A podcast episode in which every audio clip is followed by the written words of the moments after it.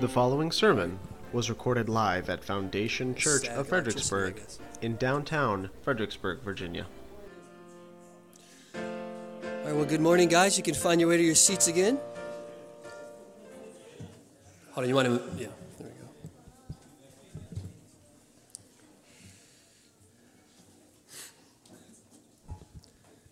Good morning. If you have your Bible, please open it to Jeremiah chapter 6.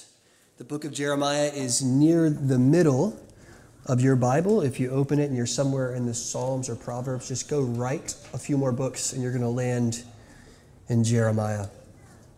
Jeremiah is a, one of the major prophets, and we call them major not because they're more important than the other prophets, but because their books are traditionally longer. And uh, Jeremiah is a prophet to the southern tribe of Judah. And we began uh, just a few months ago at looking at this book and what it might reveal to us about the nature of God and his covenant with his people. Before we begin, I want to thank Pastor Jake for preaching the last four months for us out of the book of Genesis. So I pray that they were fruitful for you who are studying along with us. Uh, and we have four more weeks in Genesis after the summer where he'll look at the patriarchs uh, Abraham, Isaac, Jacob, and, and Joseph. So uh, thank you to Pastor Jake for that. Let's begin with prayer, and then we'll turn to God's word. Father, thank you for your word. Indeed, it's gift and grace to us. God, I ask that this morning as we turn our hearts and minds' attention to your word and to the study of it, that we would read and listen and hear with spiritual eyes and ears, that we would engage the sermon and the truths of your word spiritually, not just intellectually. And we're not here to, to earn a degree in Bible study, but to let your word do its work in us. So, Lord, we pray that our hearts and minds would be focused and attentive to your word, that we would indeed receive it with joy and thanksgiving, and that where it needs to correct us, we would welcome that correction, and where it needs to encourage us, we would open up and be filled with joy and encouragement from it. Help us to, to see and understand where we must grow. And God, in these short minutes we have left together, would you work such a mighty work in us that only you could do for your glory? We pray for this time now in Jesus' name. Amen. Well, chapter 6 is an ending to the first section of the book of Jeremiah, the first six chapters. Obviously, when Jeremiah first wrote these, they did not all come together in one long prophecy. The book of Jeremiah is an anthology of sorts. It's a compilation of Jeremiah's prophecies compiled and edited by either him or by his right hand man Baruch. And these were meant to be read by those post exilic or even currently exilic believing Israelites as they wonder about the hope that awaits them because Babylon has crushed and oppressed them. They look and say, How did we get here? And Jeremiah's answers are there to remind them. But as God's word often does, it's preserved for even us today, many millennia later, that we too could hear and read the same lessons and understand the same truths about God, that we too might be faithful to where Israel was faithless.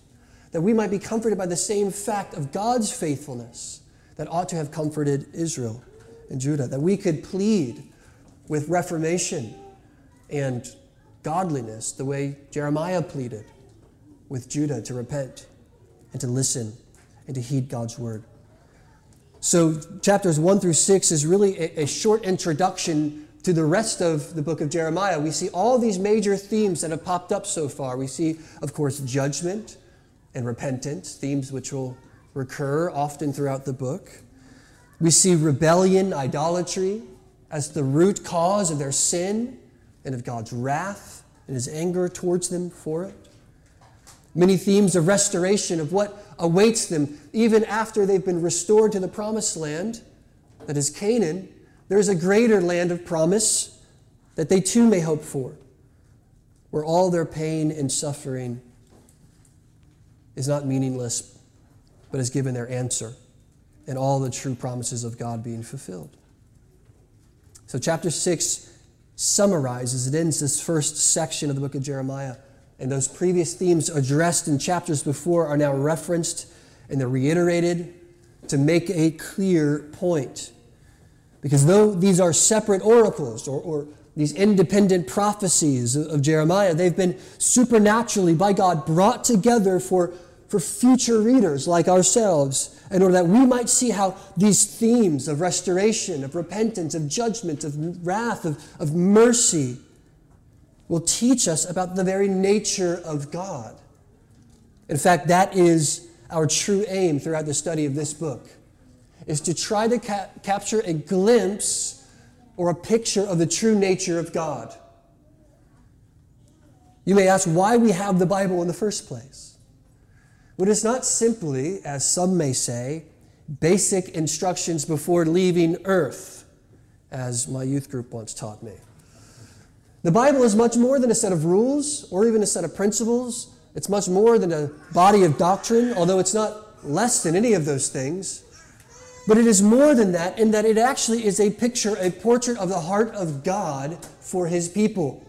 As you read and study God's word, as you look into the various books, like the prophet here in Jeremiah, we see that there is a picture of God that he wants you and I to behold and to wonder at. That's our goal throughout this book, indeed, of any book of our study in the Bible, is to catch a clearer, more accurate grasp of who God is. Because when we know who God is, more clearly and more accurately, you and I can worship Him for who He is. The danger, of course, of not studying God, the proper term being theology, theos, God, ology, the study of, means that we then form God in our own image. We make up our own doctrine and say, God must be like this, or I prefer him to be like that, when it's contrary to God's word. So, what we'll do this morning and throughout our study of Jeremiah is ask always the question Who is God? How has he revealed himself to us through the prophet Jeremiah? How is he revealing himself to Judah? How are we to understand him today? A second question we must always ask then is what does that God want with us? We see clearly that he had business with, with Israel, with the northern tribe here and in the southern tribe of Judah. It was his chosen people, Israel was, and they've fallen into, into ruin and idolatry. And of course, he made it his business to go and correct, rebuke, and rescue his people. But what, what does this God have to do with you and I here today? And that's the central question of the Christian life. And to ask the question that, what does God want with me, is not to squint at the wind and ask unanswerable philosophical questions. It's not to try to read the proverbial tea leaves and understand the future, hoping by some good fortune we'll stumble upon some secret will that God had carved in a special stone that only you and I could read. Instead, when we ask this question, what does God want with us? And when our lives themselves become so dispositionally ordered, that is, that we live in such a way that our lives ask that question, even if our, our mouths don't. When our lives ask that question, we begin to inquire upon these things not like cryptographers who are decoding a secret language, but as people who have had divine favor of a direct and an intelligible special revelation. That is, we can stand on solid ground when we ask the question what God wants of our lives, because He has given us a unique answer to that question. He has told us in His very word what He wants with you and with me. There are, of course, secret aspects to His will that you and I do not know, and often only know in part in hindsight. Does God indeed have a plan for your life, as Jeremiah will later say in 29:11? Yes. Is it His plan for you to know it? Probably not. But God does have a particular purpose and wants to do something with your life. And Jeremiah gives us a glimpse into the kind of God who wants us to ask that kind of question. And therefore, we stand on solid ground when we stand on the Word of God to answer that question. And what we discover then is that there's really nothing new or novel in life, or to borrow a phrase from the teacher of Ecclesiastes, there's nothing new under the sun when it comes to answering the question, What does God want with me? New things, new ways, new paths, new purposes, those might be seductive. Those new ways might promise an easier journey, a more prosperous life in the here and the now. But the truth is that for every circumstance and every need of God's people, whatever it may be, He has already established an unsurprisingly, an unsurpassingly wise and clear way for you to navigate that need. Does that make sense? Whatever your circumstance is in life, and you ask the question, well, what does God want with my life? What does He want me to do here? It's not to wonder about which direction the wind blows, but to focus your eyes on His Word because He has established His will for you in it.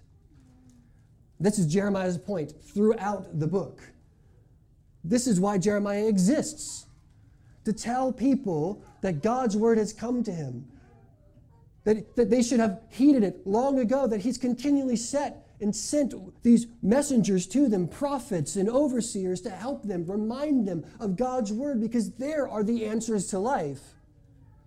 But Judah's problem was that they turned aside from that way. They refused to listen, and they came up with their own way. The path that the word of God sets before us is neglected and covered with vines and we decide instead, often as Judah does here, to blaze our own path, contrary to God's word. And so the question on Jeremiah's mind is well, then will God help get them back? Or has his patience finally ended? Well, Christian, you are, as the New Testament has once described you, one of the way. That was the earliest moniker for Christians, not the designation Christian, which was first pejorative, but they were simply known as followers of the way. Of course, that brings to mind Jesus' own statements that I am the truth and the way and the life, and no one comes to the Father except through me. And his way and his teaching is the path that his followers, his disciples, are to live. So, Christians, you are one of the followers of the way. And thus, you too, even while we read Jeremiah, have as much at stake at examining where your feet lead you as Judah did in its day. So, the, the central question then you will ask yourself this morning is that the, the way of your life, is it His way or is it your own? Let's look then at the text here in Jeremiah 6. We won't read every verse, but I want to point your attention to just a few. We're going to break chapter 6 into three verses 1 through 15, 16 through 21, and then 22 through to the end of verse 30. This first section, the first 15 verses, probably is its own prophecy, and the others are their own as well. So verses 1 through 15 is a prophecy primarily then about God's warning and about God's judgment, much of what we've seen already in the past several chapters. Remember, God is warning through the prophet Jeremiah here that he is on a collision course with them. His wrath and his anger against their idolatry and against their sin needs to be met. The covenant which, in which he entered with them demands that this sin be dealt with. And he's giving them grace after grace after grace that they may heed this warning and not suffer the consequence of covenant unfaithfulness, which it demands. So, in these first 15 verses, we see two main things about God. We see, first, of course, God's judgment against sin. But more importantly, we see with this God's judgment and his love. Let's look at the first eight verses. He, he says through Jeremiah, Flee for safety, O people of Benjamin, from the midst of Jerusalem. But notice at one point in chapter 4, he said to flee to Zion, to Jerusalem. But now he says, Flee from Jerusalem. The siege has gotten closer. Blow the trumpet of Tekoa, raise a signal on Beth Hakkerem, for disaster looms out of the north and great destruction. This refers to the northern kingdom of Babylon coming to lay siege to the city. Verse 2 The lovely and delicately bred I will destroy, the daughter of Zion. Shepherds with their flocks shall come against her. They shall pitch their tents against her. They shall pasture each in his place. Prepare war against her. Arise, let us attack at noon. Woe to us, for the day declines, for the shadows of evening lengthen. Arise, and let us attack by night and destroy her palaces. For thus says the Lord of hosts Cut down her trees and cast up a siege mound against Jerusalem. This is the city that must be punished. There is nothing but oppression within her.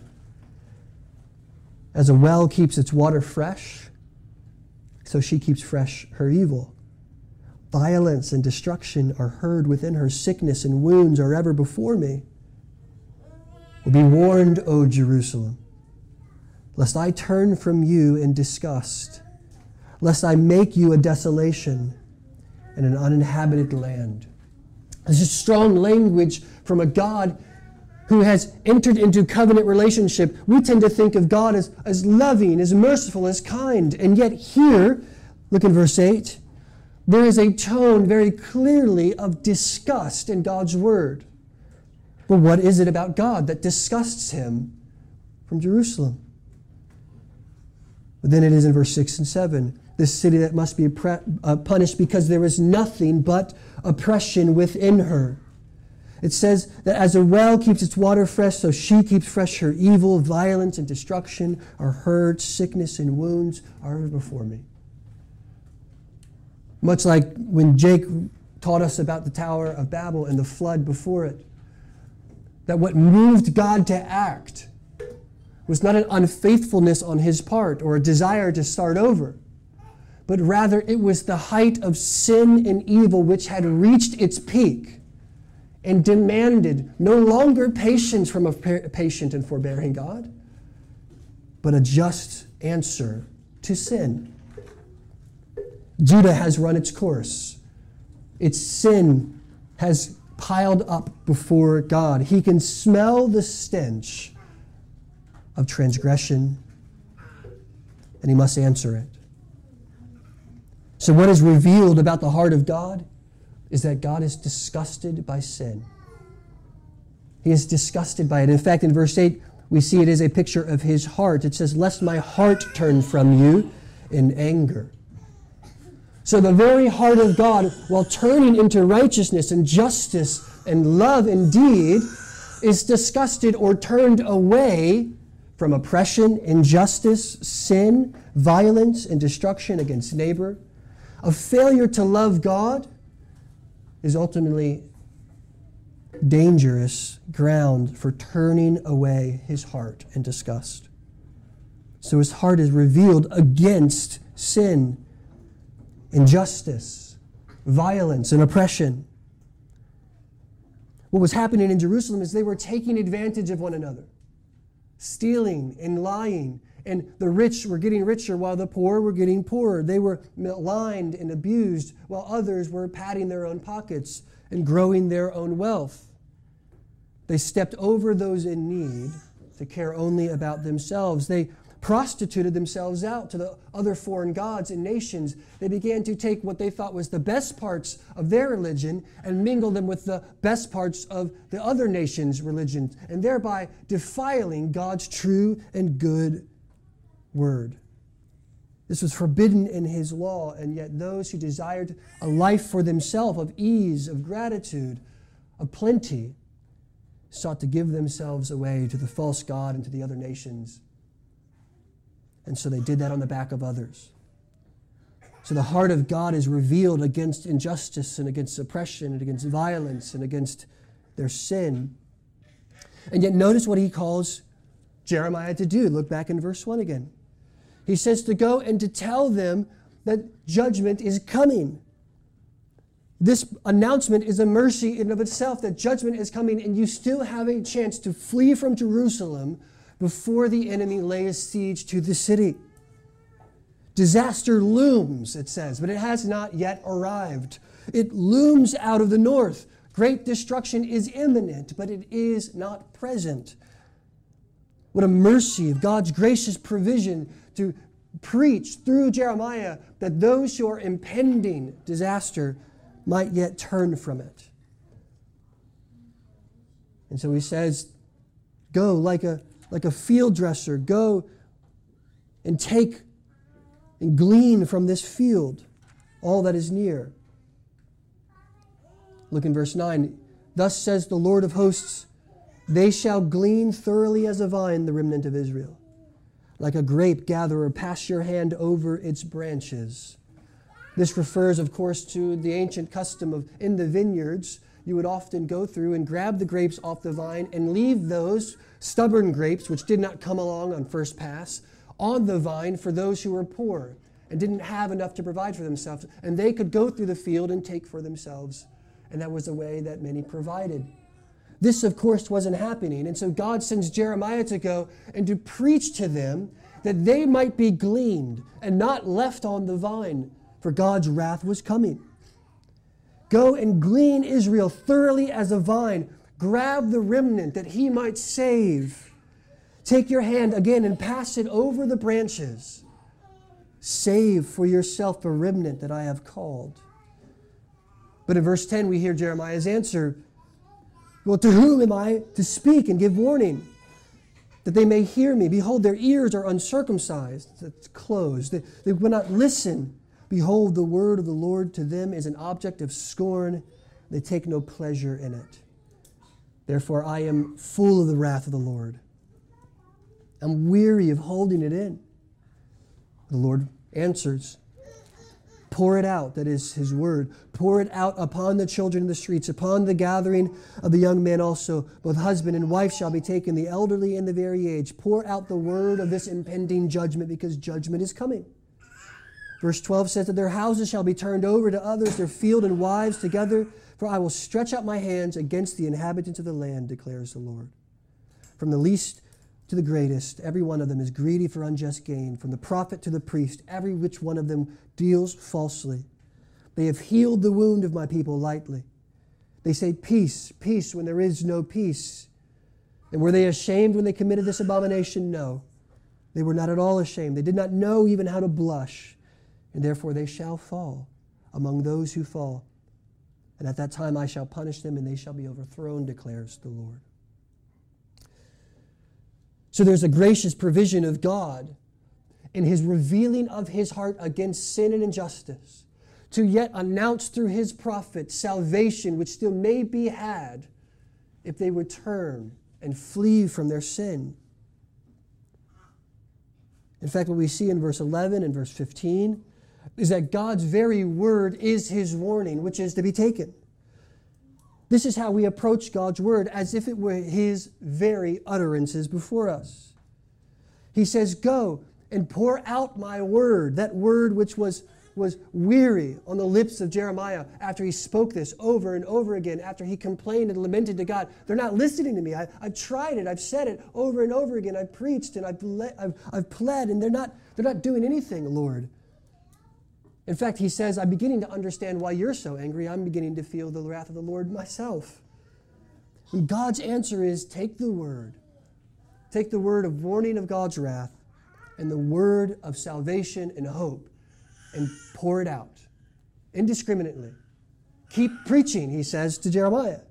Pour it out on the children in the street, upon the gatherings of young men and the old men alike, the husbands and the wife, the whole household, from the least to the greatest, the prophet and the priest, they all need to hear this message of this word of warning. Again, God's gracious provision is seen in just the indiscriminate nature of who can receive this promise of salvation. It's not reserved for the elite. Jeremiah didn't hold it to himself and escape with his family, but goes into the street, often at great physical cost to himself, and preaches to those very ones who are sinning and leading the cause against God.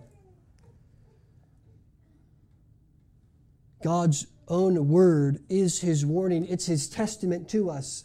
So, friends, do you see that when God speaks, he reveals himself to us and we are to study and behold His Word as if we would a portrait in a museum.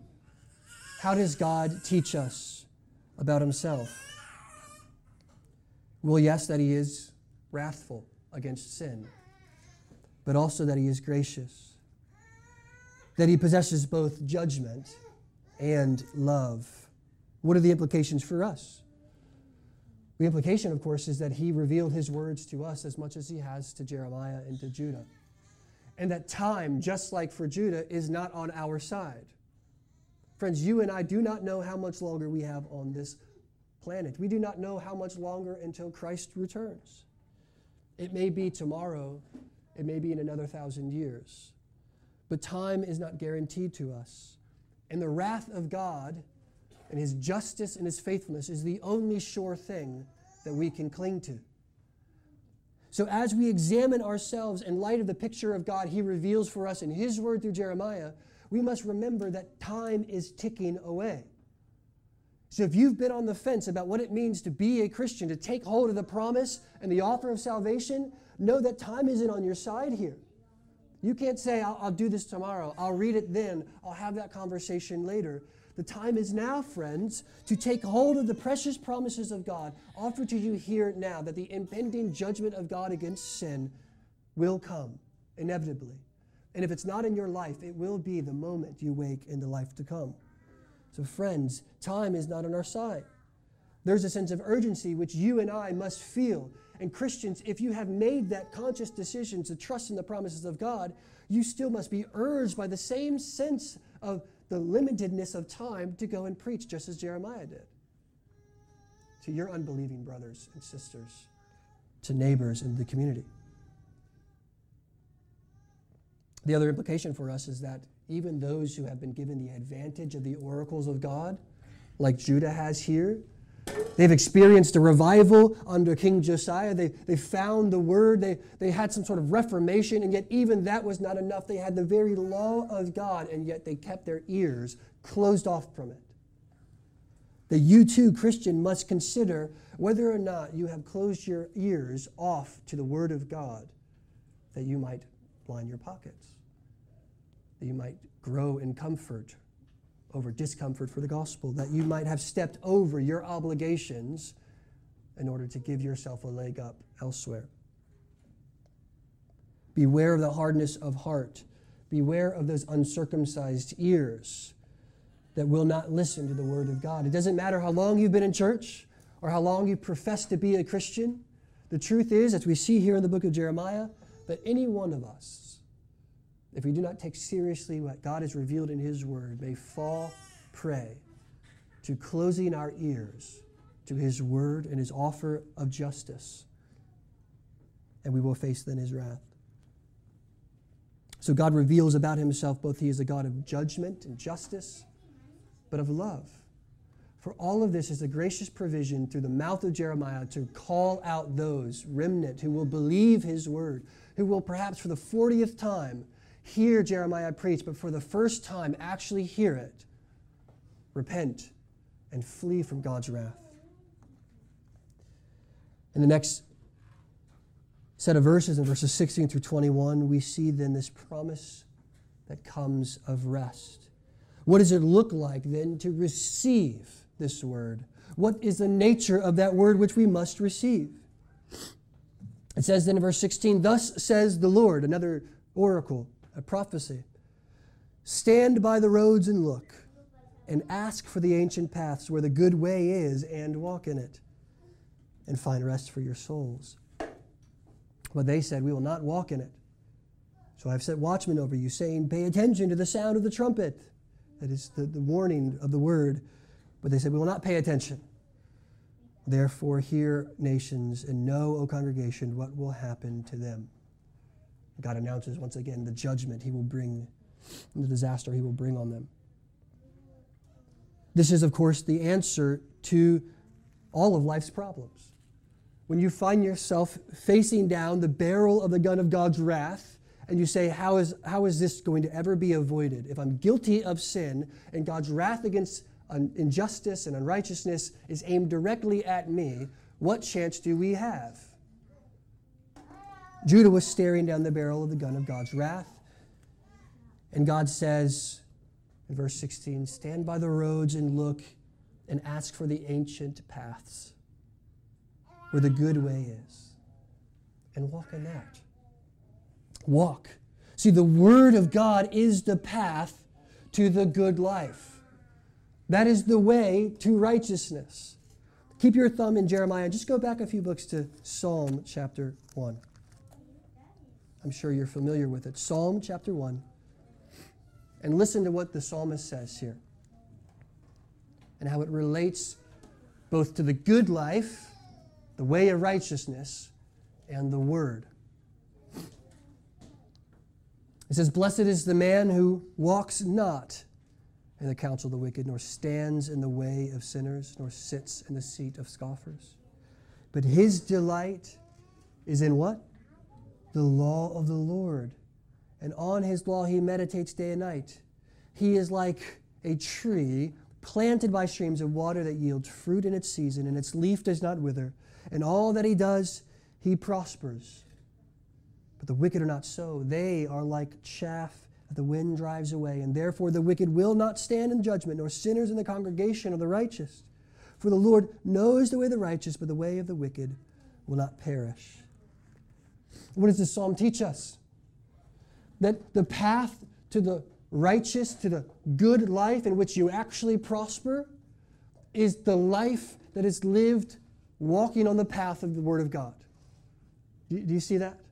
That that is where you must plant yourself. That is the path on which you must walk if you are to reap fruit in its season, if you are to sit among the righteous, if God is to count you among his own and not against those over whom he will give judgment. The Word is the path to the good life. And he calls this path back in Jeremiah 16 the ancient path. And this path is ancient not just because it's old, though it is. It's ancient in the sense of being wise, full of wisdom and value, godliness, treasure. You've discovered the secret key to all of life's happiness, all of life's pleasure. Of course, it's not what you'd expect, but it's true.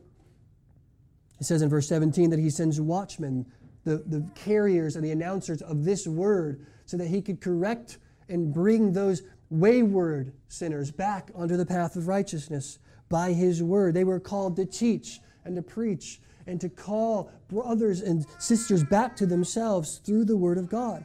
But this wasn't just a call to outward traditionalism. Look down further into verse 20. What use to me is frankincense that comes from Sheba, or sweet cane from a distant land? Your burnt offerings are not acceptable. Your sacrifices are not pleasing to me. Wait a minute. Isn't the Word of God, those ancient paths tell us that under the Old Covenant, the sacrificial system had to give offerings, had to give incense, had to make these burnt, these burnt offerings? Yes, but not for traditionalism's sake.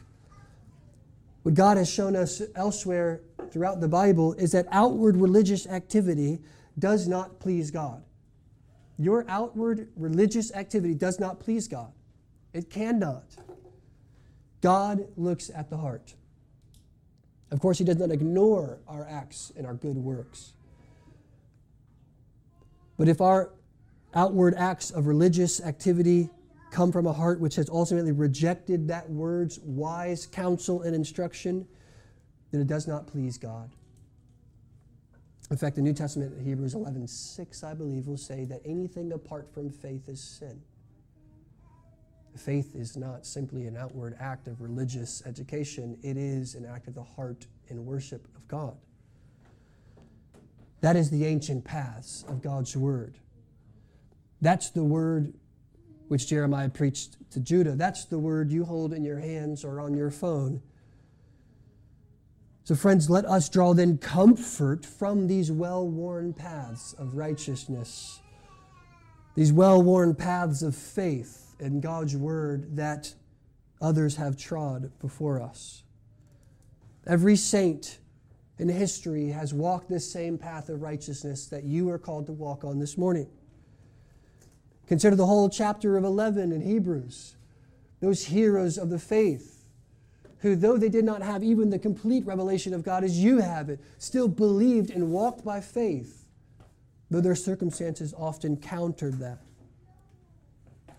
At the end of that chapter, in verse 1 of chapter 12, the author then says, Since therefore we are surrounded by such a great cloud of witnesses, these other brothers and sisters who have also walked where you walk, let us then with confidence look to the joy and follow after Christ, the author and perfecter of our faith.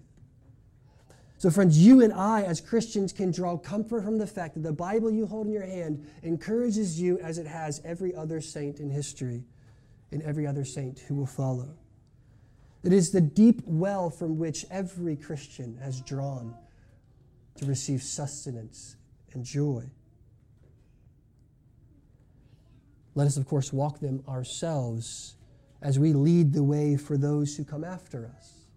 Parents, your children are watching you walk the path, those ancient paths. Do not draw their attention to the newfangled path that was just cleared by this technology or by that teacher or that philosophy, but take them to the ancient path, hold their hands, and walk down with them. Show them what it means to belong to a body of covenant believers. Take the Lord's Supper and explain it to them and say, one day this meal is for you as a child of God. Show them God's word and say, This came to our forefathers many thousands of years ago and in a different language, but it is for you and us to believe just as they did today. Those ancient paths are for you to walk, they've been cleared. And yes, many tears and blood have been spilled on them along the way, but it is to these ancient paths of God's word which we are called to walk. And it is the only path that leads to righteousness, prosperity, to the good life. And by good life, I do not mean comfortable. I do not mean rich and wealthy. By the good life, I mean whose joy is fulfilled, whose great love is answered in Christ. So God calls Jeremiah to preach both his love and his judgment, this word which warns them of this impending doom, but to escape and find rest as they walk along the ancient path. What happens if they don't? What happens if they do not listen, as it says in verse 16 and 17? They will not walk in it. They refuse. They will not pay attention. What will happen to them? Well, in the next section, verses 20 through 30, we see that war then comes. This is the answer. This is Judah's alternative. Look in verses 22. Behold, the people are coming from the north country, that's Babylon, a great nation stirring from the farthest parts of the earth. They lay hold on bow and javelin. They are cruel and have no mercy. The sound of them, just the sound of them, is like the roaring sea. They ride on horses, set in array as a man for battle against you, O daughter of Zion. We have heard the report of it, and our hands fall helpless. Anguish has taken hold of us, pain as of a woman in labor. You can hear the fear, the trembling. Go out now into the field. Do not go out now into the field, nor walk in the road, for the enemy, he's there. He has a sword. Terror is on every side. O daughter of my people, put on sackcloth, roll in ashes, make mourning as for an only son, most bitter lamentation. For suddenly, suddenly the destroyer will come upon us. This is, this is Judah's alternative. Walk the path of righteousness Heed the warning of God's word. Give yourself to the study and the delight of the law of the Lord, by which you may truly prosper. Or face the alternative, which now at this point is essentially a fixed fate. This picture is the opposite of the rest which is found by those who walk that ancient path. There is no rest, there is no peace, there is only fear, there is trembling, there is destruction, there is lamenting. It's the opposite of the very thing offered by those who walk the ancient paths. And this picture here, just in Jeremiah, of Babylon's impending siege, is a foreshadow, just even a foreshadow of God's coming and final judgment, at which even Babylon itself, that great nation, will have to give an account. Listen to, to the Apostle John's word in Revelation 14. He says that I saw another flying angel directly overhead. This is a, a vision he has. This angel with an eternal gospel to proclaim to those who dwell on earth, to every nation and tribe and language and people. And he said with a loud voice, Fear God and give him glory, for the hour of judgment has come. And worship him who has made heaven and earth, the sea and the springs of water. And another angel, a second, followed, saying, Fallen, fallen is Babylon the Great, she who made all the nations drink the wine of the passion of her sexual immorality. Even this Babylon is fallen. And another angel, a third, followed them with a loud voice, saying, If anyone worships the beast in its image and receives a mark on its forehead or on its hand, he also will drink the wine of God's wrath, poured full strength into the cup of his anger, and he will be tormented with fire and sulfur in the presence of the holy angels and the presence of the Lamb. And the smoke of their torment will go up forever and ever, and they will have no rest, day or night. No rest, day or night. These worshippers of the beast and of its image. Here is a call for the endurance of the saints, those who keep the commandments of God and their faith in Jesus. The picture here, of course, is the path of righteousness. These well worn ancient paths will lead us not to such a outcome but to those who faith is in Christ, who keep the commandments of God in their hearts, not outwardly only, will receive the gift of endurance in such trials. But those who continue to forge their own path of wickedness against God's word, indeed, their outcome is severe. Well, as Jeremiah's early ministry then issued this warning after warning to Judah, to return to their covenant faithfulness, to their covenant obligations, or to incur the wrath of God, I want us to consider just three takeaways then as we end. First, consider from Jeremiah's ministry and the portrait of God we have here the wondrous work of the Word of God. Consider the wondrous work of the Word of God, just how powerful and effective God's Word is in stemming the tide of sin in your life, of its power and dominion over you. Its word, we're taught, is sharper than any two edged sword, that it has the ability to cut between bone and marrow and pierce to the even the very heart of the person, to expose them as one who is naked before God, that they may cast themselves upon the mercy and the justice of God in Christ. The wondrous work of God is the one which is preached to you, or read to you, or by you, and works in such a way that you may believe it and walk in faith in light of it. It has the ability to truly transform your heart that you might be given over completely to obedience. This is the wondrous work of the Word of God. But consider, secondly, our own commitment to the ancient paths. One thing you can remember here about foundation, you can count on, is that we are committed to those ancient paths, not to the traditions of our fathers for their sake, but we walk along these ancient paths and we pick up the relics along the way and say, I remember reading something about our fathers doing it this way.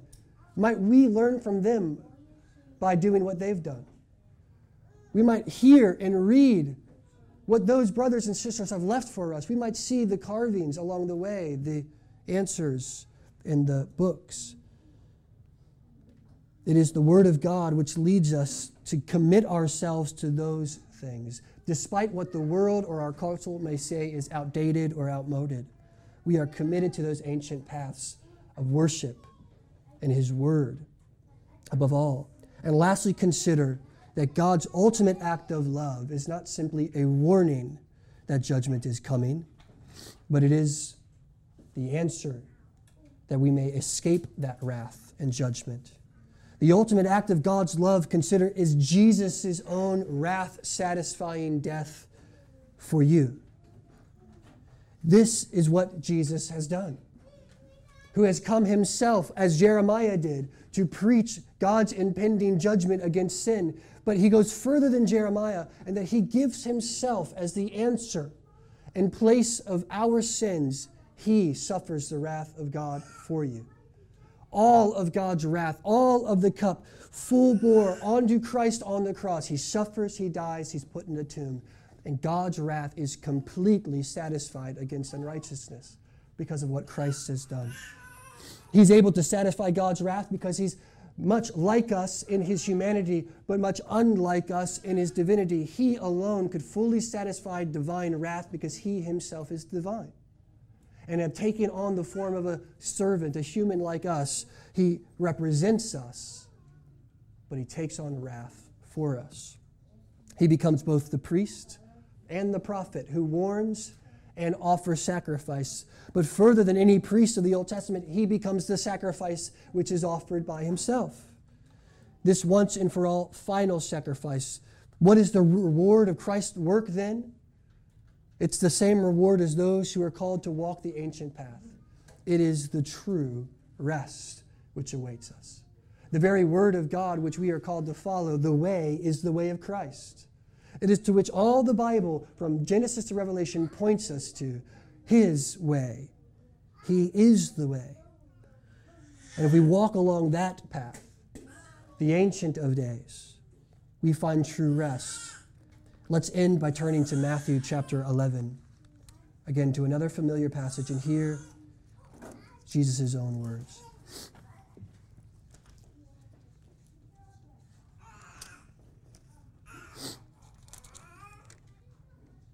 In verse 25,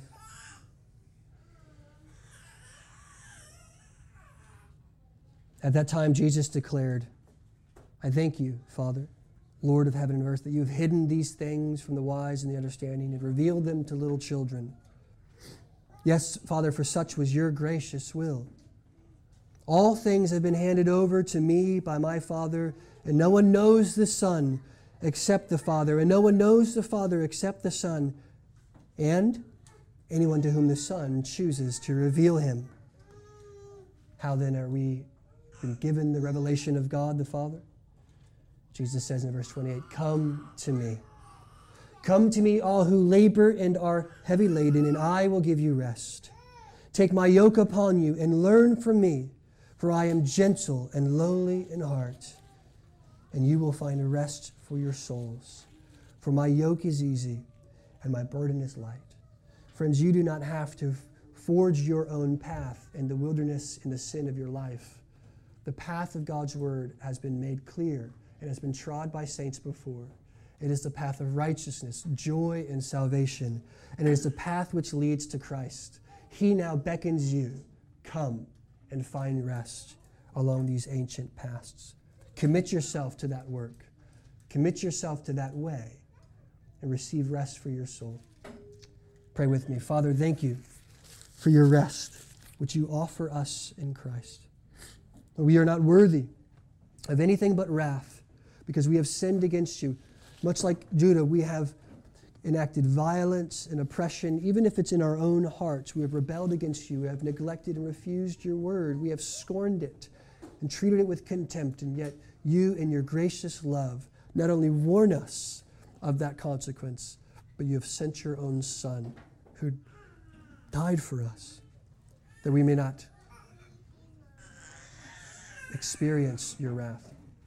So I pray for those who have not fully given themselves in faith and in trust to the work of Christ to satisfy your wrath. God, I pray that you would even now move in, such their, in, in their heart in such a way that the word which they heard this morning would indeed powerfully work within them. We thank you, God, for this gift of life. We pray now in Jesus' name as always. Amen. All sermons are released under a Creative Commons, non commercial, no derivative 3.0 license. If you would like to learn more or listen to past sermons, please visit us at foundationfxbg.com.